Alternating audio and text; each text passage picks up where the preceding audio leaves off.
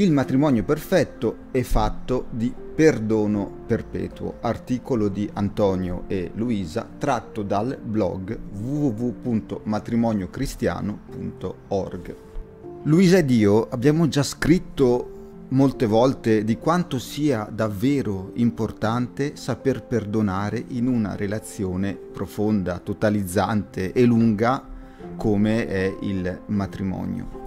Siamo così fallaci, naturalmente non solo noi, ma tutti gli sposi del mondo sbagliano.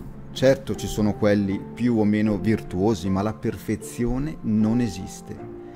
Mai promettere cose del tipo non ti farò mai soffrire, non potete mantenerlo. Siamo tutti, tutti corrotti dal peccato originale che ci porta a non comportarci sempre bene nei confronti l'uno dell'altra.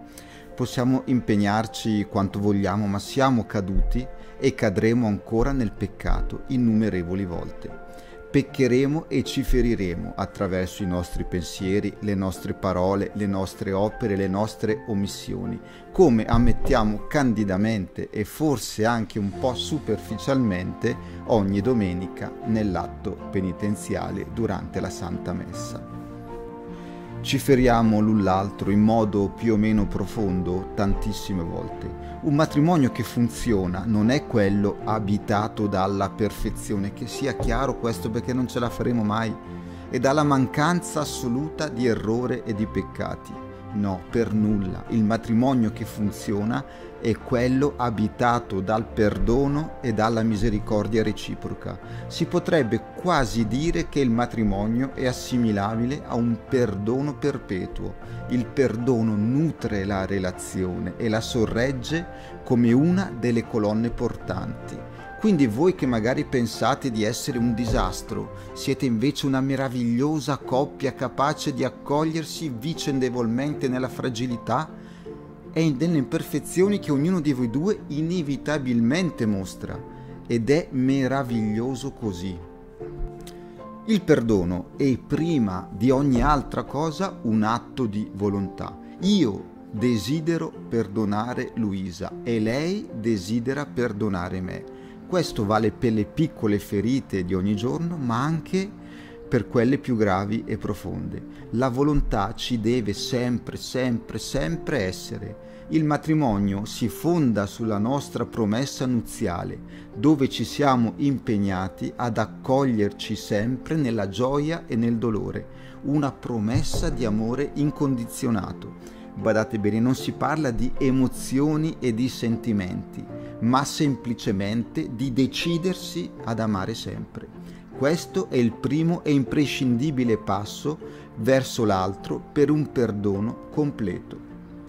Perdonare significa innanzitutto riconoscere l'altro come prezioso ma fragile, riconoscere nella fragilità dell'altro un'opportunità per rilanciare e per rendere la relazione più forte e più bella di prima. Il perdono genera in chi lo riceve gratitudine ed amore.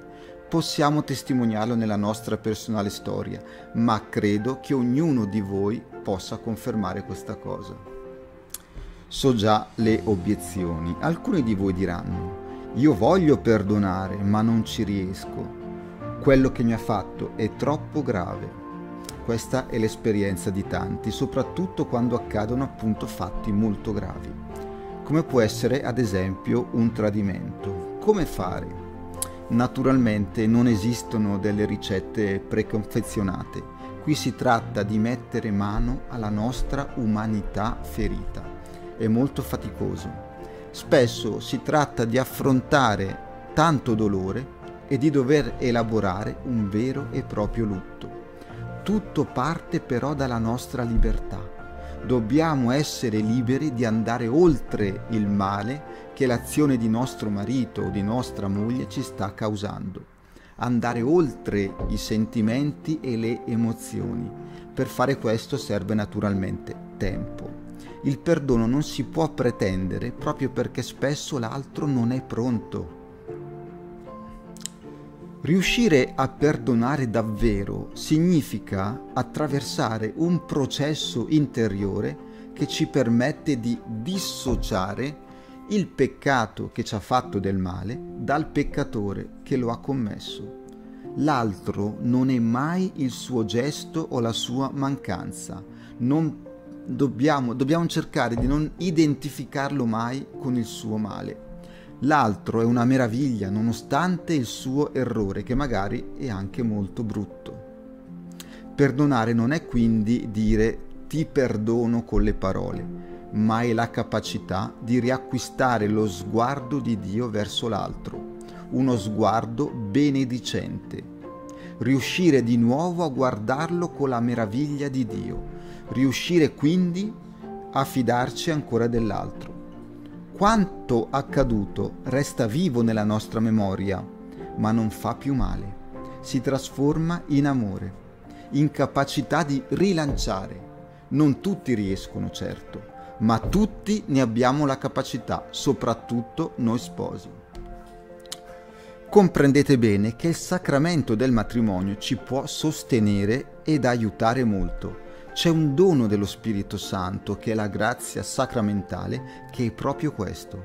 È l'aiuto concreto di Dio che ci permette di andare oltre ogni difficoltà e oltre ogni dolore.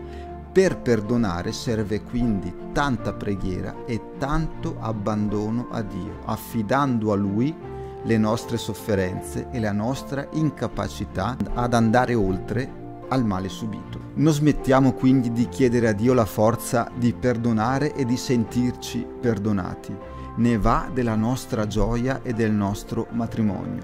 Serve quindi tempo, volontà e grazia. Ci sono ferite che possono distruggere la relazione, è vero. Conosciamo tanti matrimoni falliti per questo. È altrettanto vero, però, e noi ne conosciamo tante di storie che lo confermano, che da un male subito o dato può scaturire un bene ancora più grande. La relazione può risorgere proprio grazie al perdono.